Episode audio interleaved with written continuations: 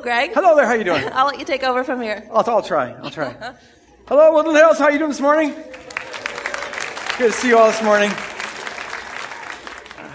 I always have called this uh, the, the, poor man's service because all the rich folks are out of the cabin. Uh, but uh, we're the real laborers here. All right, we get more righteousness points. Good deal. Good deal.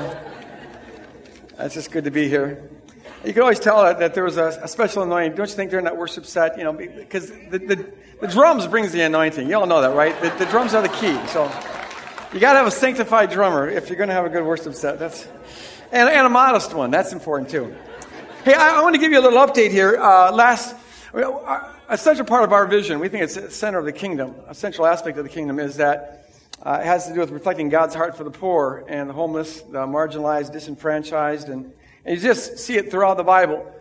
And uh, so that's always been a front, on the front burner of our vision of what we're called to do. So last December we had a campaign uh, called Making Space. We're beginning to raise money to transform this space that God has given us into, into a, a center that could serve uh, the homeless and the poor.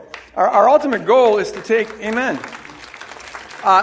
I know you guys are on board with this because we were aiming to, sh- to raise about $25,000 and we ended up raising 106,000. So I know you guys, you, you, get pumped with this kind of thing. Ah, that's great.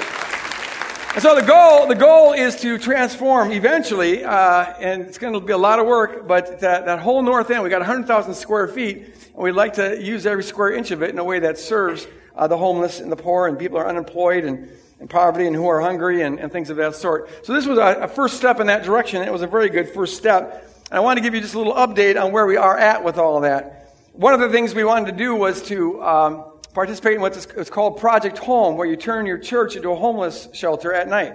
Um, and do that a couple times a year for a whole month. And um, so we raised up money to bring our, this facility up to code. We thought we had done that but we learned that there are some things that we weren't told initially that we still have to do that are um, complicated and rather expensive. So that's still in process. Just keep that in prayer. We really want to be able to do that. Um, we are just on the verge of signing, uh, partnering with a, a, ministry called American Community Services to have a food shelf at this location um, to help people who don't have enough food. Amen. That's a huge thing. Uh, that should be starting October 1st. We're also uh, going to be hosting here a job, st- job skills training program uh, to give people skills to get jobs uh, that they can actually live off of. Minnesota is known for having a lot of jobs, um, but they're flipping burgers and you can't live off of it, especially if you've got a family uh, to feed.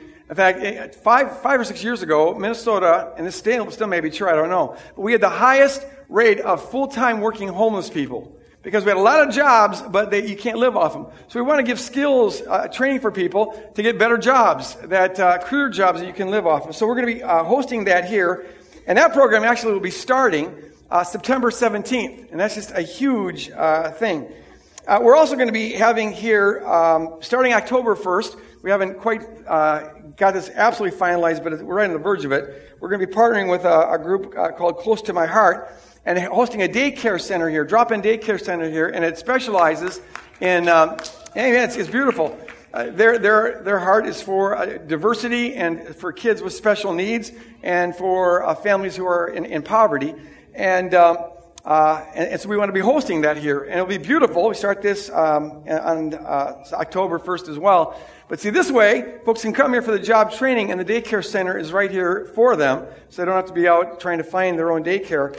Um, and it's a little, amen. It's fantastic. It's a little example of the kind of thing we want to have here, where it's a one stop shop thing. We'd like to eventually be having legal services for people uh, and counseling for people and uh, chemical abuse uh, groups for, for people and legal support for I mean, just everything we can do to, to have it here and to be serving. It's all about manifesting God's love uh, towards uh, folks who are in need. And so we're partnering with a whole lot of groups to do this. We're not going to try to do it ourselves. We're, we're, we're trying to build alliances with everybody. And it's complicated and it's, it's, uh, it's, it's quite a feat, but um, it's going to happen. And uh, I just appreciate all you guys being on board with this, sacrificing for this, and uh, uh, praying for this. Okay, well, we, oh, I want to say before I get going, uh, thanks to Steve Wines, who did such an incredible job last week. That was absolutely fantastic. He's, uh, he's a gift. He's just a gift. I, just, I love that guy. I love Dave Johnson. I, I love our friendship with the open door. and uh, our friendship with the Meeting House. We're just getting uh, a network built here, and uh, it's good to have folks who can come in and, and do such a, a, a, great job. Really appreciate it. I was out at Mars Hill, that crazy church, and, and having a lot of fun out there, but it's always good to be back here. I want to wrap up today this uh, three part, unplanned, very choppy series that we've been in. Choppy because we've been you know, having other services in between each message, but uh, this is just what's been on my heart. I've, I took a break to talk about faith and doubt because I'm working on a book on that, a book that was due yesterday. uh, not quite done yet. Uh, I'm in trouble too, but uh, I, am almost there. I'm almost there. I'm going crazy on it. But I, it's just something I'm passionate about because I think there's so much misunderstanding about what faith is. A lot of people are barred from the kingdom because they, they, they think they don't, what they're told faith is is something they can't do. Because a lot of people think that faith is about making yourself certain of things, not having any kind of doubts about things, uh, believing things uh, that you think your salvation hangs on. And so I've, I've been in this series trying to blow apart what I've been calling the strength tester model of faith. And this is the model of faith that says you can test your strength by your level of certainty. It assumes that your, the strength of your faith is measured by how certain you are or how doubt free you are about things. And it, it, construes salvation as a matter of trying to make yourself more certain about things. And if you hit a sufficient level of certainty, well, then God saves you. And if you don't, well, then you're lost. And I've just been trying to blow that thing sky high because I don't think it's biblical and it causes a whole lot of problems. It's widespread. I mean, I think this is what ma- the majority of people think faith is, but it just causes, it, it raises a whole culture of people who try to make themselves certain of things and who, who are afraid of doubt. And um, to reduce faith to a sort of psychological gimmick in the head, where you're doing what the Wizard of Oz lion did. You know, I do believe, I do believe, I do, I do, I do believe, and you're just trying to convince yourself of stuff. I think it's just dysfunctional, and uh, it's not biblical. The biblical model of faith we've seen, it starts with raw honesty, a commitment to be honest. No pretending. Uh, just collapse that game right now. No performing. No trying to make yourself more certain than you are. It's about dealing, dealing with reality. And, and so we've seen here that the kind of faith that the Bible calls us to is, is the faith of an Israelite. Jacob was called Israel, renamed Israel, because the word means he wrestled with God. He had the audacity to wrestle with God. And that's what an authentic faith is about. It's not about having all the answers and being certain of all the answers. It's about a commitment to be honest with God. But it's also about a commitment to trust and to be trustworthy. It's a covenantal concept, we saw, where you pledge your trust to another and pledge to walk trustworthy before another. It's not just about beliefs uh, or, or about how certain you are about beliefs. It's, it's uh, even more about being, being willing to act on your beliefs. Biblical faith doesn't strive for certainty, it strives for faithfulness in the midst of uncertainty. Because the truth is that there isn't any certainty about things. Uh, but it's about pledging to walk trustworthy on the basis of, uh, of, of, your faith and uh, on the basis of how confident you are. What's important is not that you're certain, but that you're confident enough to commit your life to going in a certain, a certain direction and uh, wrestling on the way. That's, that's what biblical faith is, is all about. So I want to uh, today end by uh, talking about uh, several of the verses that we started with a couple weeks ago uh, that are used to support this strength tester model of faith. They're almost always appealed to. And then I want to segue into uh, dealing with uh, kind of an instruction from Scripture on how to actually do faith, how to actually in your head practice faith. So I want to read from Mark chapter 9, verse 29, where Jesus simply says, According to your faith be it unto you. This is one of the passages you might recall where uh, this lady read this passage before we were praying for this guy with brain cancer. And the idea is that if we can just get ourselves certain enough, well, then the guy will be healed. But if we don't, he's going to die. According to your faith be it unto you. Another passage that we uh, looked at a couple weeks ago was uh, Jesus when he says, Therefore I tell you, whatever you ask for in prayer, believe that you have received it, and it will be yours. Be so certain, it seems like he's saying, it's, it's, it's as good as done, and then it'll be yours. And these two verses combined together are what really have motivated a lot of this strength tester faith mindset. And so I want to deal with those, and then I'll deal with what uh, faith actually is here. And remember, as I'm going through this, uh, I'm going to try to leave 10 minutes or so at the end for questions. So text in your questions, um, whatever arises that pertain to this topic, uh, however strictly or loosely, we'll, we'll try to get to them and we'll have a time to uh, get to it at the end of the service. Okay, pray with me here for a moment. So, Abba, Father, I thank you, God, that you're a God who uh, is not impressed with performance or with gimmicks or, or anything of the sort, but you're a God who deals with reality and you want honesty and you want truth. And I pray, God, that this message would just come out true and that you'd anoint it for everybody in this auditorium or listening through podcast or television. I just pray, God, you open our hearts and open our minds to receive your word deeply and be instructed and be set free from any lies we may have believed to be the people you've called us to be. In Jesus' name we pray, and all of God's people said, Amen. Amen. All right. Let me first talk about this passage in Mark where Jesus says, when you ask, believe that you have received it, and it will be done for you. I shared some time ago about this friend I had at Princeton. I met him at Princeton, and he told me when he was um, in, in, undergraduate school at Rice University, he got involved in this uh, Word of Faith group. Some of you know about this group, this theology, where it's sometimes called uh, the, the faith, Word of Faith movement or the Name It and Claim It uh, crowd, the Positive Confession crowd. And the idea is that, and it's sort of the most intense version of the strength tester faith, where you believe that if you just have enough certainty, you can ask God for anything and it will be given to you. And that it's a, a Christian's right to always be healthy and to always be prosperous, always be wealthy. The health and wealth gospel, it's sometimes called. So he got involved in this movement. Now, the thing was is that this guy had Coke bottle glasses. He was almost legally blind. Just had enough sight to be able to drive, but uh, really needed those glasses. But in this movement, they were taught that if you believe firmly enough, if you believe you have received, then it will be done for you. And if you really believe you have received healing for your eyesight, then you wouldn't wear glasses. So he took off his glasses and went around telling people, I'm healed, I'm healed. Because he has to believe he has already received it. And the course of the next four months, he gets in three car accidents and uh, almost flunks out of school. Uh, not a good idea. It wasn't until his father got him in to see a psychiatrist that uh, uh he was finally able to get talked out of that, that, that belief system. But it makes sense. If you believe you have received it, well, then I have to, I have to pretend like I can see when actually I can't. But my only hope of ever seeing is to act like I've already received this. This, this passage, if we, if we interpret it literally, it, it can cause a lot of harm. I mean, thankfully, no one got killed in those car wrecks this guy was in, but he's a Mr. Magoo out there. You can't see past the hood of his car. And I have personally, I, I, mean, I could tell you some horror stories. I'm sure some of you know some horror stories of people who took that verse literally and then therefore didn't go to the doctor. Or I know one couple in northern Minnesota who didn't bury their daughter because they were acting on this verse. We want to believe that she's been raised from the dead. And so we have to believe we've already received it, so we're not going to bury her for crying out loud. No, we have to believe that we've already received it. It's caused a lot of damage. But there's a number of indications in, in, in the Bible that tell us that this verse was not meant to be taken literally. For one thing, if you take this passage literally, you can't possibly obey it. I mentioned this a couple weeks ago. When you ask, believe that you have already received. Well, which is it? Because if I believe I've already received it, I'm not going to ask for it. If I ask for it, it presupposes that I don't believe I've already received it.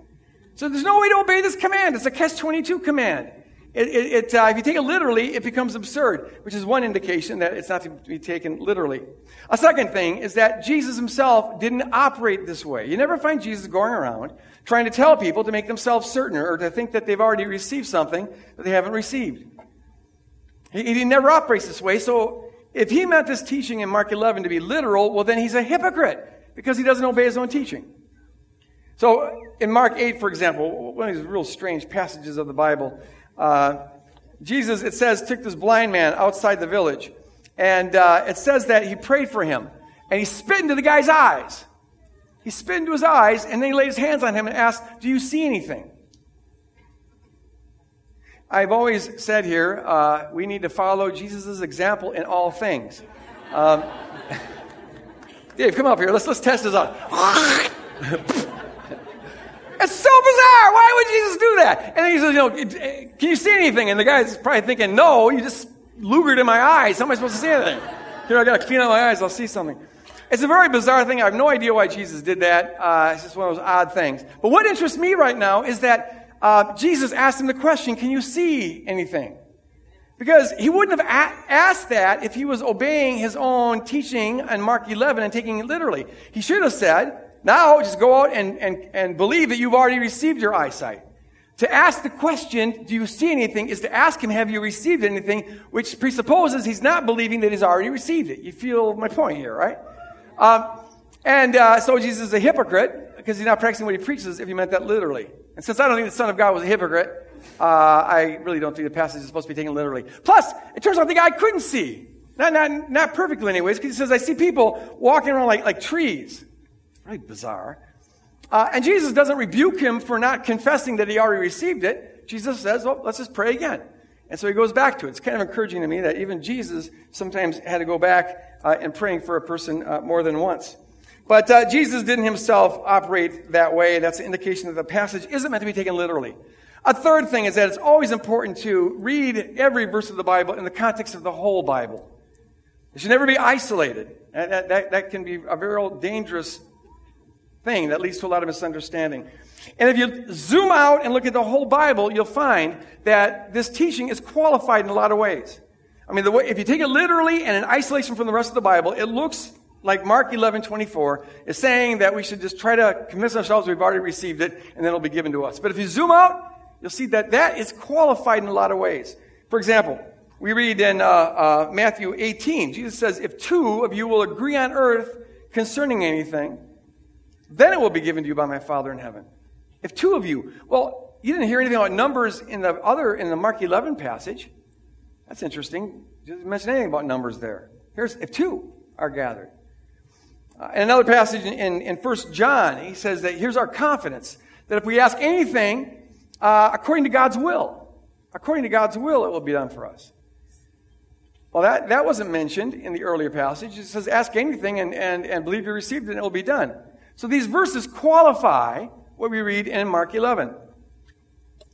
And in fact, I, I uh, discuss this in my book, Is God to Blame? I have a whole chapter on this, where if you look at the whole Bible, you'll find that, as a matter of fact, there's a multitude of variables, a multitude of factors that go into determining uh, the extent to which your prayer will be answered or the extent to which your faith will, will bring about certain results.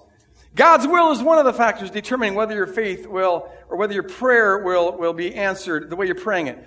Uh, God's will is one variable, but it's not the only one because uh, the faith of the person praying is another variable. But it's not the only one. The faith of the person you're praying for is another variable in some passages, but it's not the only one. The number of people praying is one variable, but it's not the only one. Uh, the persistence of the people praying is sometimes mentioned as a variable. Uh, the, uh, the, the, fervency of the people praying is sometimes mentioned as a variable. Uh, the spiritual forces that are against you, because there's a warfare going on uh, uh, above us. That's a variable that affects the outcome of our prayers. the strength of the forces that are against us. The numbers of the forces against us. And the strength and the numbers of the forces that are for us. Uh, we're participating in warfare whenever we pray. All of that factors into the extent to which our prayer is going to be answered, uh, or the thing that we're having faith for is going to be answered. Then there's the, the, the sin of the people in people's lives that you're praying for. And then there's also the free will of people and the free will of angels. All these things factor into what comes to pass. In fact, as I argue in Is God to Blame, uh, you'd have to know the entire history of the universe exhaustively to be able to explain anything including the, the, the, reason why prayer has the effect it has or doesn't have the, the, effect it has. Why is one kid healed and not another person healed? I, we, we don't know because there's so many variables that factor into this going back to the beginning of time. Which is why we can never know why things happen the way they do. We, we never can. Not just about prayer, but about anything. Good, evil. It, we, our, our knowledge of reality is so myopic, so small. We never know why things happen the way they do. Why prayer has the outcome that it has or doesn't have. Which is why uh, we can never blame people or blame God uh, when things don't come to pass the way that we're praying for them. Um, no, we, we have to leave all, remember what we don't know. Our job is just to obey in the face of all this uncertainty and to press forward. But also is why we can't be certain of how things are going to turn out. When you pray, you don't, you can't be certain that you, the person is going to be healed or it's going to have the outcome you're praying for. And the folks who, who, who claim that are usually doing a mental gimmick in their head. They think it shows a lack of faith to even admit the possibility that this prayer won't be healed. Because they bought into this gimmick model of, uh, uh, of faith. So they're trying to make themselves certain. But we don't have to go there. We, we're not certain. Unless God gives you a word of knowledge, which He sometimes does. But unless you have a word of knowledge, you don't know what outcome the prayer is going to have. You can know that it's going to have a kingdom effect. You can know that all prayer is powerful and effective. James 5 tells us that. Um, you can know that you're bringing the kingdom into the situation, but you can't know that for certain that the, how the prayer is going to be answered. And you don't need to be certain. You just have to be confident enough that what you're doing is a kingdom thing. And so in faith, you, you press forward as you pray. But all of that is one more reason why Mark 11 uh, should not be taken literally. So if Mark 11 isn't telling us that we need to try to psychologically convince ourselves that we, we've received what we're praying for, then what is it telling us? What is it teaching? I'll say two things about this. We're hitting at some really important stuff here. It has a lot of implications for our life. One is this. Uh, ancient Jews, like uh, most ancient people groups in the Mediterranean area, in the ancient Near East, they made a lot of use of hyperbole. Hyperbole is this exaggerated language. Uh, it was a huge part of their culture, way more than we do. We use hyperbole. Like when we, when we say, Johnny, I told you a million times not to pick your nose. Uh, well, you, you weren't counting how many times you told them that, but you're saying, I told you too many times. Stop it. Uh, we use exaggerated language. It's a way of emphasizing something. Well, uh, ancient Near Eastern cultures did this a lot. So the Bible is full of hyperbole. It's really important to remember that when you read the Bible because one of the main ways that con- modern Christians misunderstand the Bible is that they read into it their literal mindset. And when you take a, a, a hyperbole, an exaggerated statement that has no qualification, that's what a hyperbole is. There's no qualification, no nuancing. You state, thing, state things in extreme ways. And when you take those things literally, you turn the Bible into a book of magic. Because you think you got a formula here. Oh, if we just do this, believe we have received. If we just do this, raise up a child in the way that he should go, when he's older, they'll never depart from it. You know, if we just do this, according to faith be done to you, and you think you have these little formulas, and God turns into be this little genie in a bottle, and the bottle is a, the passage, and you just rub the passage, and the genie's supposed to pop out and guarantee you things. It doesn't work that way. Remember that there's a lot of uh, extreme statements in Scripture. Jesus taught with a lot of hyperbole, all over the place. Maybe the most famous one is in Mark chapter 9, I think it is, or Matthew 9. What is it? I lost my verse. Of, my, I had a list of Bible verses up here. I'm going from memory here. This is scary. Uh, it says, if your eye causes you to stumble, if your eye causes you to stumble, pluck it out, because it's better for you to enter the kingdom of God with one eye than to have two eyes and to be thrown into hell. If your eye offend you, pluck it out. And sadly, there have been people who have taken this literally. Whatever body part offends you, you got to cut it off. Um, and historically, it's ha- I'm trying to think of a delicate way of saying this. Uh, there are some male theologians who are not as masculine as they'd otherwise be because they took this literally. I'll just say it like that. Before the day of anesthesia. Ah, not, not good. Um, it's not meant to be taken literally. In fact, if you take it literally, it's just a it's stupid. Look, if you're lusting after somebody, don't blame it on your eye. Your eye's not the problem. Stupid eye, you just cause me to sin all the time. Pluck it out. And if your eye was the problem, well, then you better pluck out both because I think you can lust as easily with one eye as you can with two. you got one sinful eye and one righteous, uh, uh righteous one? That left eye is always so sinful, I'll pluck it. No, obviously not going to solve anything if you pluck your eye out. You got to go for both if you're going to go for anything. But see, Jesus knows it's stupid to take this literally, and that's why it works as a hyperbole. It's an exaggerated, extreme statement that emphasizes something. It, it's a way of saying this is really important. Live with a view towards eternity, Jesus is saying. What eternity is far more important than this short little life that we ha- have here. So, so be a disciple of Jesus. Take that seriously as you always have eternity in view. That's what Jesus is saying, but he doesn't mean it to be taken literally. And that is what's going on here with Mark 11. It's not a literal statement. It's a hyperbolic statement. It's extreme. If you take it literally, it becomes absurd, which is how you know it's a hyperbole. It's not meant to be uh, taken literally. So if it's a hyperbole, then let's ask this question. This is my second point. What is it a hyperbole of? What is the point? Jesus says, when you ask, believe you have received and it will be done for you. What is he getting at there? What's the point that he's making an extreme statement about? He's not saying we should try to convince ourselves that uh, we already have received it, because that's obviously false. But he is saying this, I believe. He's giving us a lesson on how to do faith, how to do faith. I think what he's getting at here is this. He's saying when you pray, in, uh, you exercise faith by envisioning what you're praying about as though you'd already received it. Envision what you're hoping for as though it was a present reality. It's about a vision that we entertain in our head uh, as we pray that, that is getting at. When you pray, believe you have received. See it as though you have received. This is what, this is what biblical faith is all about. It's about getting a, a, a, mental, imaginative vision of the future or the unseen realm. And we envision that as a concrete reality. And we move in that direction. The passage that really makes this, I think, the most clear is Hebrews chapter 11. Uh, verse 1, a famous passage on prayer. Uh, it's just powerful. The King James Version and Webster's Version says this Now, faith is the substance of things hoped for, the evidence of things not seen. The word substance there is hypostasis, and it means substance. It's, that's a really good translation. The, uh, the word that's translated evidence there, elegkos, it can mean evidence, evidence that brings about a conviction, but it can also mean the conviction that evidence brings about. Uh, and I am convinced it should be translated the second way. That faith is the conviction of things not seen. For one thing, I don't have a clue. I've never understood what it means to say that faith is the evidence of things not seen. What does that even mean? It's one of those things that Christians say all the time, but I don't think anyone has a clue what it means. So far as I can tell, it's incoherent. It doesn't mean anything. It's like some of the songs Christians sing, we sing them, but we don't have, don't, if you ask them, what does that mean? It's like, oh, I don't know. I raised my Ebenezer. I don't know. my, my pinky, maybe? I, I don't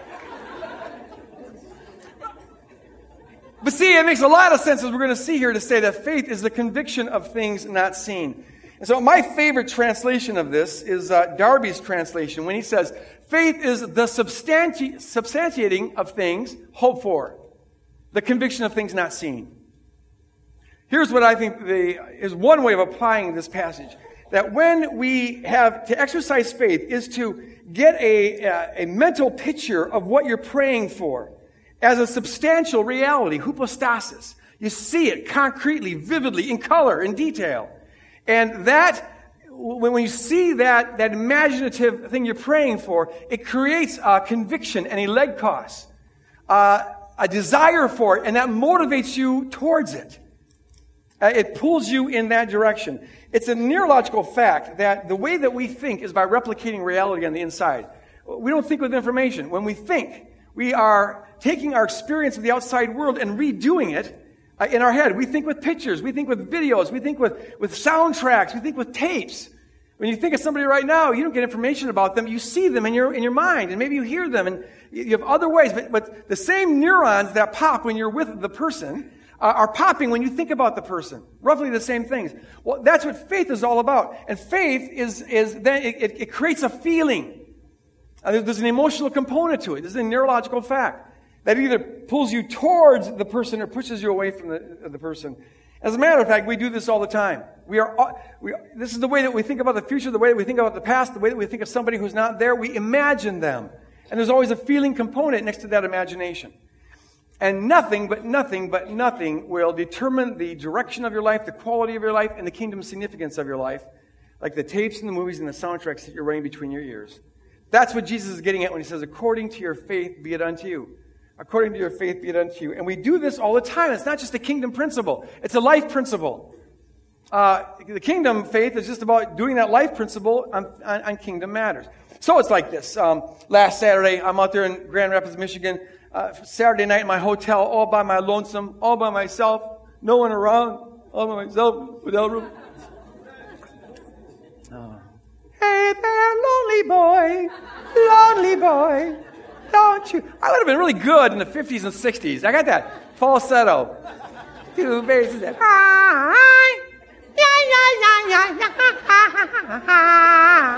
Pretty good, huh? I was born in the wrong era. I could have been great. Frankie Valli. Get out of me. That was an ADD moment. Um, so I'm all alone in the hotel room, and so I, I think about my wife, my wonderful, beautiful, gorgeous wife. Uh, and and uh, I try to think about her and, and what's she doing right now. And, and, and she's, she's, I think, maybe playing with Max, our little cute little dog, and I can just see her. I get a hypostasis of her. I, I, I, I in detail, vividly, real, like I, I, see her playing with our dog, or, or maybe she's playing with the grandkids, or, or putzing around the house. She likes to putz around the house so much, and it's just so cute. And I get, I get a hypostasis of this, a concrete reality. I imagine this, and then see that creates a warm feeling warm feeling. I'm getting, I'm getting, I'm getting points right now. I, I, a nice warm feeling. A feeling of love, and it pulls me towards her, you see? And when I'm doing that, I'm actually exercising faith. I, I don't, I, faith is the substance of things that you hope for. I hope to be with my wife again. And the evidence, the conviction of things not seen. The evidence is the image, all right? And then that brings about a conviction, elegkos, uh, which, which then moves me in that direction. According to your faith be it unto you. The, the things you run in your mind create feelings that move your life in a, in a certain direction. People with good marriages envision their marriage one way. People with bad marriages also are having faith for a bad marriage because they ruminate about their spouse and how yucky they are and, and, and whatnot. And that creates a negative feeling. As you think, so you are. And, and it moves you in that direction. This is what kingdom faith is all about. So, for example, when I, when I pray for somebody, it applies to all of our life because we're always doing this, but it applies to kingdom activity. When I pray for somebody, I, I, uh, I encourage you to envision them being healed if you're praying for sickness. Uh, pray, you, you, pray, you imagine them concretely as a hypostasis in color, as vividly as you can. See, you're envisioning God's will for them, right? At least you believe this is God's will for them, and you're partnering with God to push in that kingdom direction. And, and so you envision them getting out of the wheelchair, or you envision the cancer being gone, or you envision their marriage being healed if that's what you're praying for, or you envision the headache going away, or whatever it is you're praying for. Get a picture of that. It creates, if you're a kingdom person, it creates a yesness in your, in your spirit, and that moves you in that direction. You go, yes! And you're, you're grabbing it. You're pulling a future hope into a present reality. You see? And that's what faith is all about. That's, I think, what Jesus is getting at in a hyperbolic kind of way when he says, when you ask, believe you have received and it will be done for you. See it as though you've received it. Imagine as, as, as, as though you've received it, as though it's a done reality. And so you're pushing for that. Uh, I, we could go pray for a person who is um, struggling with, with insomnia really bad. And I don't think it's God's will for a person to have insomnia and always be tired. So uh, pray for this person. And I just envision them falling fast asleep. They're sleeping in, the, in, their bed. They're smiling. They're so restful. And, and they're just in God's presence. And see, I'm uh, agreeing with God about this. Yes, God. And I'm aligning my mind with God okay, by getting a picture of His will. And then I, my heart gets aligned with His heart as I get a, a yesness to this. And then my, my, my, my prayer, my life comes into alignment with His will as I now am praying in that direction. That's what the kingdom is all about. We're to live and to pray that God's will gets done on earth as it is in heaven. And it starts by seeing His will being done on earth as it is in heaven. And then by feeling His will being done on earth as it is in heaven. And then by pushing for His will to be done on earth as it is in heaven. And according to your faith, be it unto you. According to your faith, be it unto you. That's how things in the kingdom get done. And was I certain this person would be healed? No. I know that when the kingdom comes, there won't be any people suffering from insomnia. So someday they should be healed. But I can't know that. And I don't need to pretend that I know that. I don't need to do a mental trick, pretend like I'm certain it's going to happen. No, I don't know that. But see, you don't need to know that. I do know that in, when it, there is no wasted prayer in the kingdom. Every prayer you pray is powerful and effective. James 5.16. Take that on faith. And so you're bringing the kingdom into the situation. Uh, and, and, uh, but whether or not it's going to have the effect that you're praying for, who can know that? Who can know that? But you push in that direction. That's what kingdom faith is all about. And we do it all the time. Our life is, is structured like that. Everything, everything you feel and everything you do reflects the faith that you have. You can't get on an airplane without having faith. Everything you do, you see it, you feel it, you move that way. it's, it's the engine that, that drives our ship, for better or for worse. Uh, we are, always have these tapes and soundtracks going on in our minds, but most people are completely unaware of it. Most people don't, aren't aware of the, the faith world, the all important faith world between their ears. And so then what happens is because they're unaware of it, they end up just inheriting their faith from the world. Um, this is why people uh, incidentally blame circumstances for how they feel about things. All of our feelings are actually associated with the movies and soundtracks in our head. But if you're not aware of that, then you blame the outside circumstances for the way you feel, when in fact, you're doing it in your own head. It's a function of your faith. And if you don't aren't aware of, of, of your faith world, the movies and, and the tapes that you run in your head, then what happens is you just go on autopilot and you just absorb faith from the world. The way that you were raised, the things that were done to you, the things that were said to you, the experiences that you've had. Go into uh, downloading certain files and videos and tapes and soundtracks. And then under the right circumstances, you get triggered and you just play those things.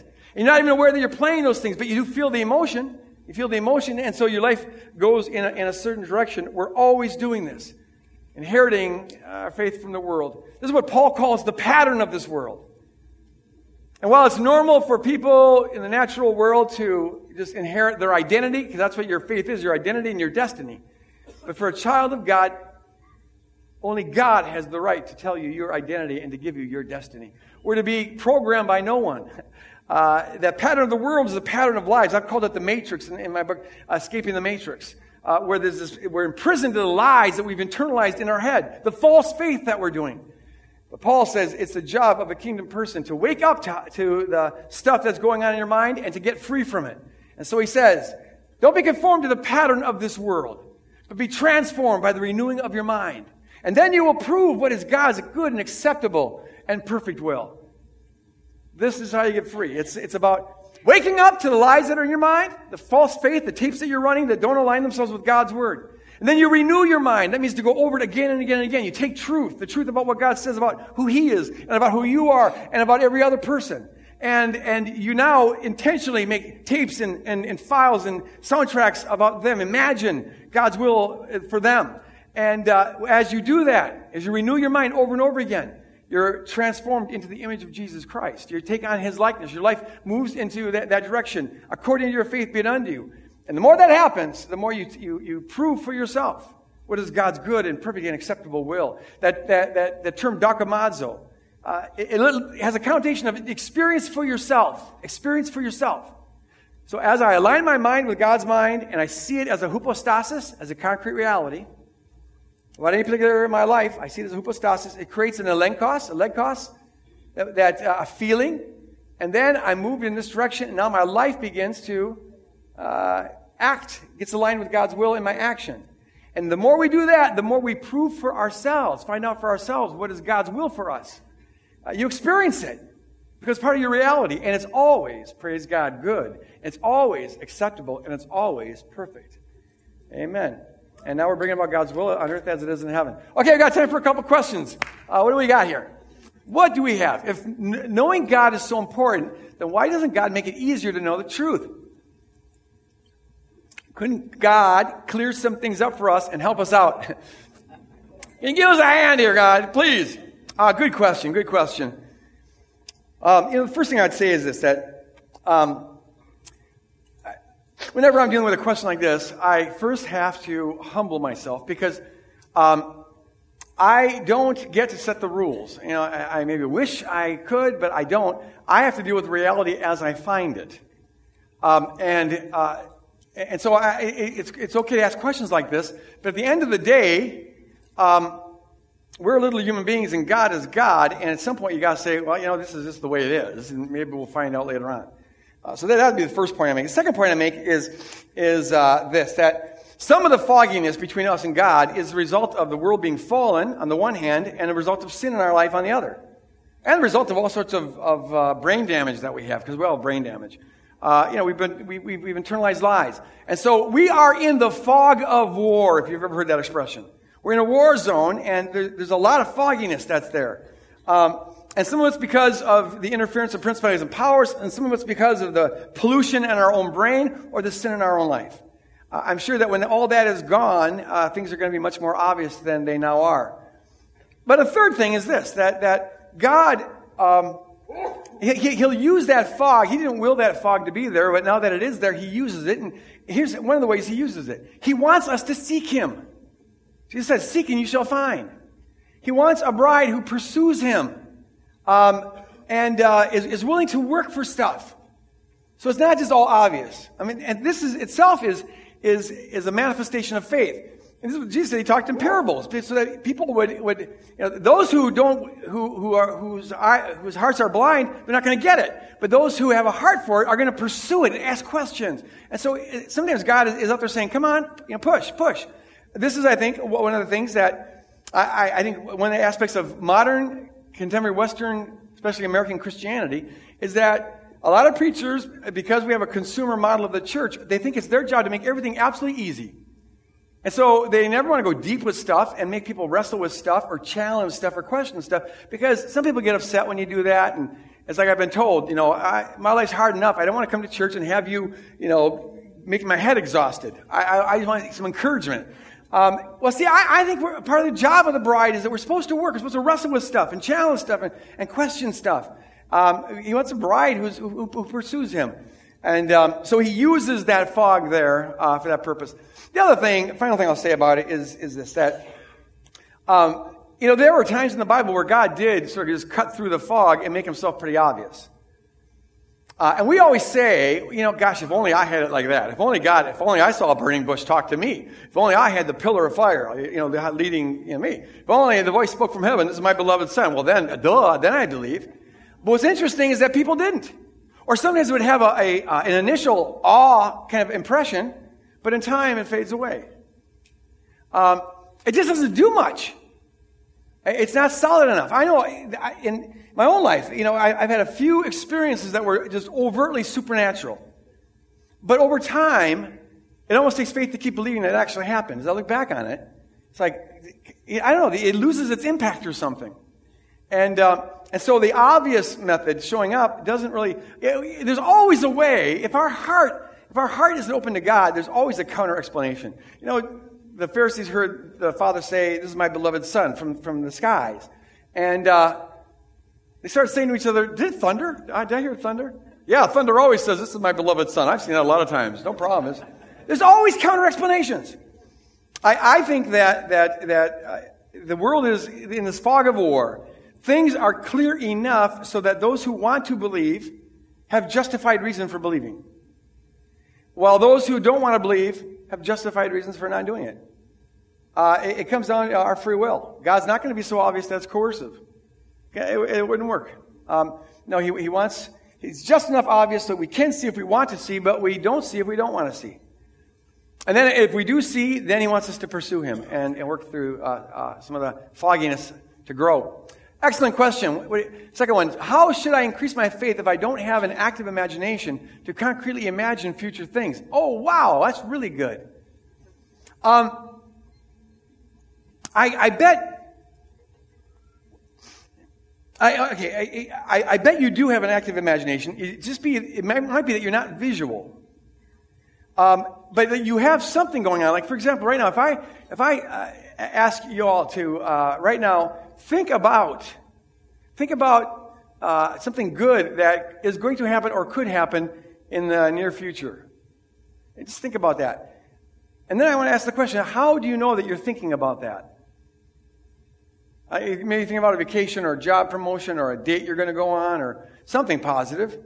Um, if you if you feel any excitement, you're, it's, it, and, and I'm saying this to the person who asked this question. Have you ever been excited about anything in the future? And I'm thinking you probably have, and if you have, you only had that because you were seeing or hearing something. Now, maybe you're not visual, Maybe you're more auditory, so you are more in touch with the sounds that you'll hear. Or some people are more kinesthetic. They, they register thoughts by their, their feelings, so you enter into feelings. But that's still your imagination. It's still your imagination. You couldn't possibly remember anything if you didn't have an imagination, and you couldn't possibly anticipate anything if you didn't have an imagination. In fact, you couldn't think. Yeah, to, for you right now to think about anything that's not right in front of you.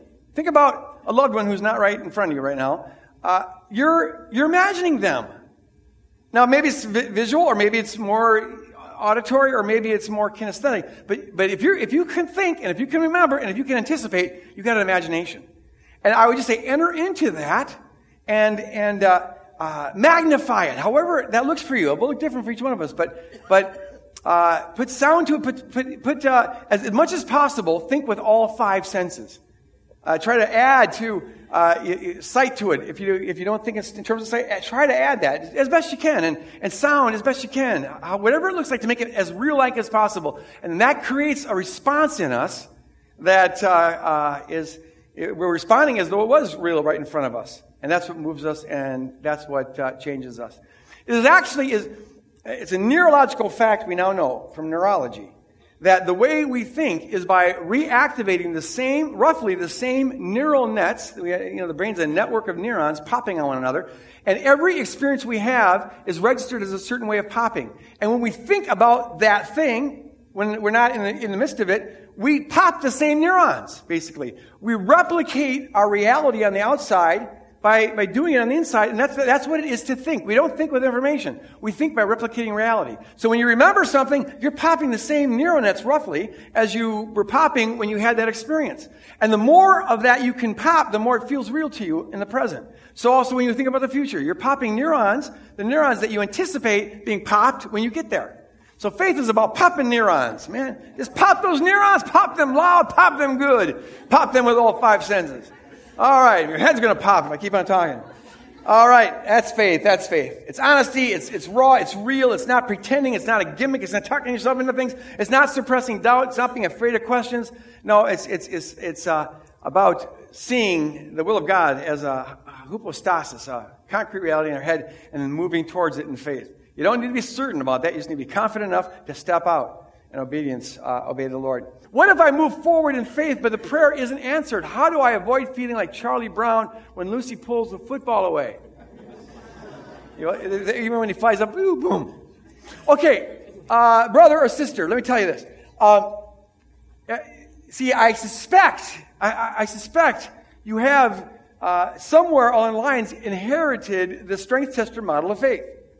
Um, because this would, the, the, the, you'd only feel flat, or like Lucy, Brown, Lucy pulled the, the, the ball out from under you, if you had this expectancy, this idea that you're supposed to be certain that the prayer, the thing you're praying for is going to be answered.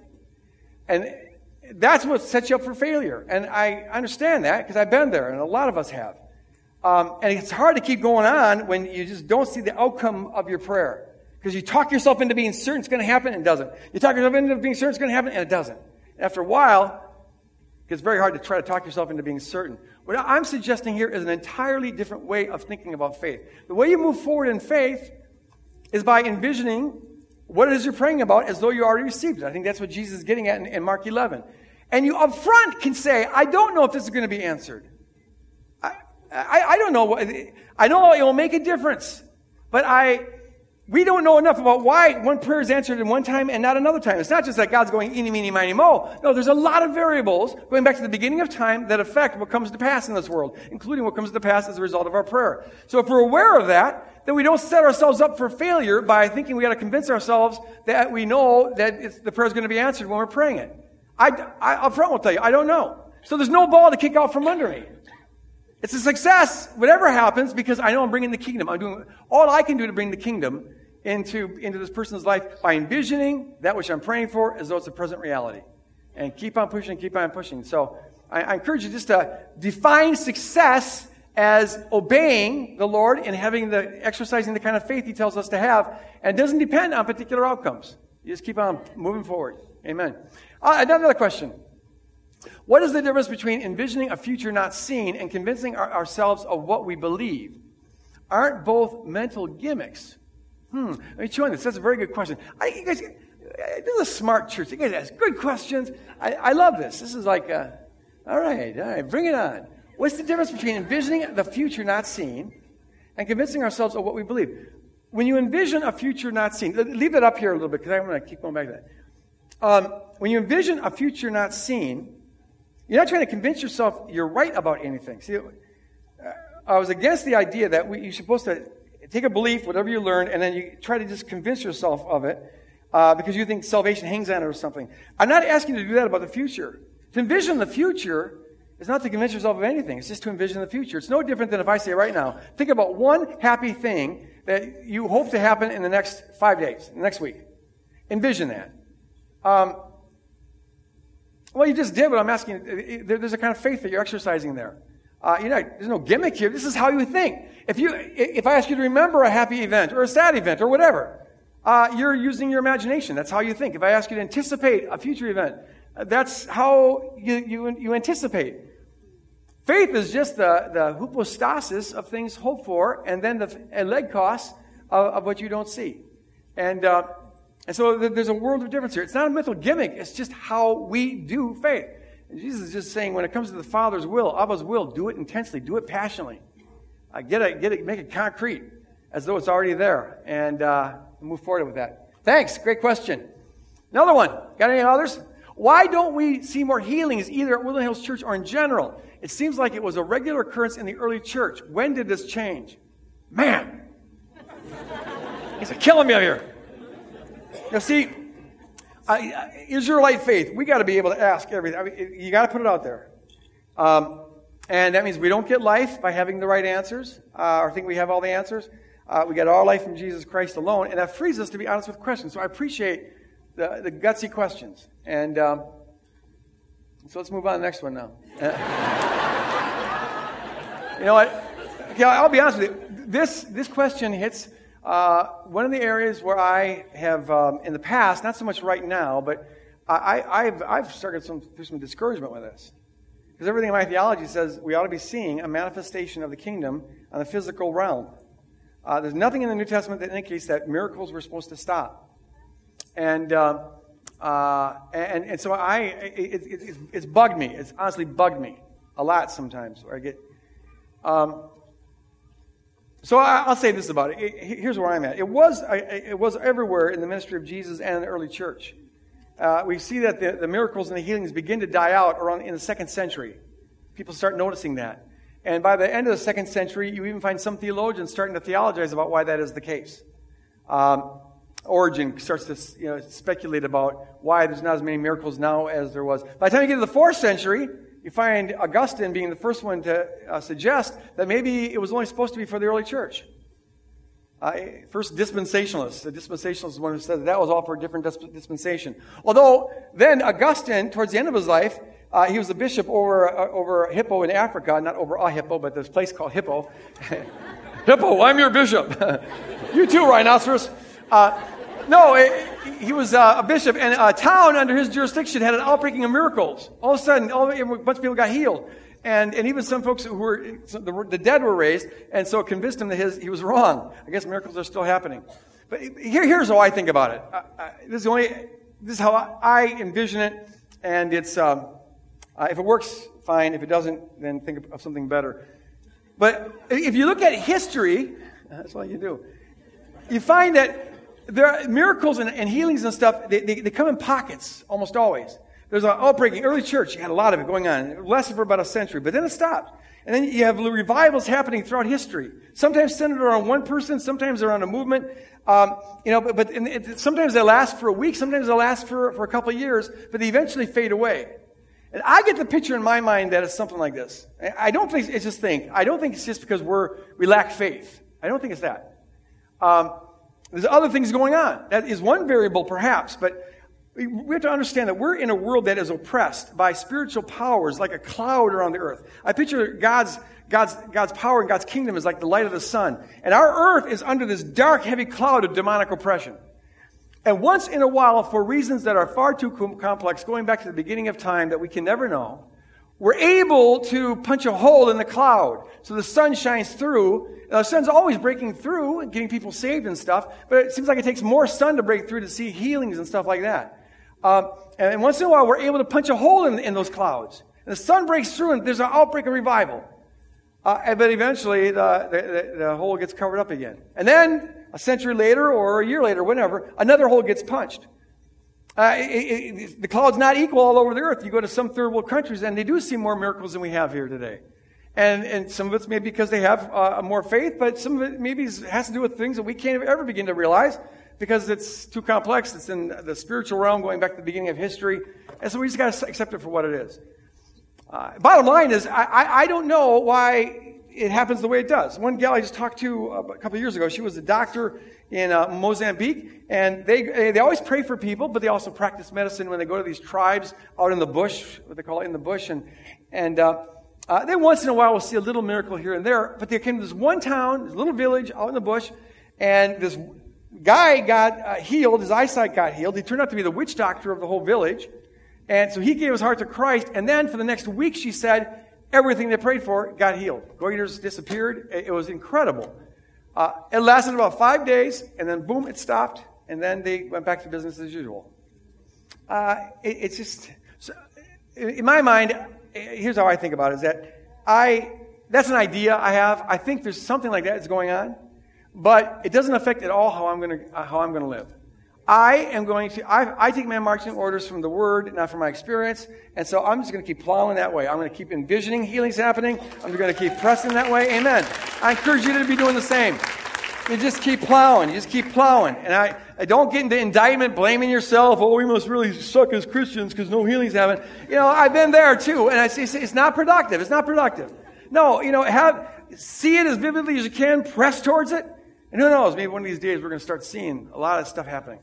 Uh, in the meantime, we just keep plowing forward. Having said that, I'd like to ask my prayer teams to come up here. And if you're here this morning and have any needs whatsoever, uh, I'd encourage you to pray with these folks, including physical needs. Oh, let's just be envisioning. I want to encourage our prayer teams to be envisioning the healings happening and pressing towards that. That's what faith is all about. Just envision that. Uh, I want to instruct our prayer teams to follow Jesus' example in all respects, except spitting. I don't want anyone to be spit on here. Uh, I don't care if you're blind, we're not going to spit on you. Uh, so, uh, Come forward if you have any need whatsoever. So, Abba, Father, we just thank you for the freedom that we have to be honest and to explore issues. And uh, uh, God, we thank you that you invite us to partner with you to bring about your will on earth as it is in heaven. And we pray, God, you give us faith. Increase our faith to see, uh, to see your will being done on earth as it is in heaven to long for your will being earth, uh, uh, done on earth as it is in heaven, and then to be bold and, and pushing towards your will being done on earth as it is in heaven. And God, I pray as we go out of here, Holy Spirit, will you remind us to be paying attention to the pictures that, and the images and the sounds that we run in our mind about other people, and how some of those are not consistent with the kingdom, and help us to be rooting out lies and downloading truth, that our minds would be taken captive, every thought for Jesus Christ. That our hearts would then be brought in alignment with you, and our life would then be uh, lived in faith. According to our faith, be it unto us. In Jesus' name we pray. And all God's people said, Amen. Amen. God bless you guys. Have faith. Go out and build the kingdom.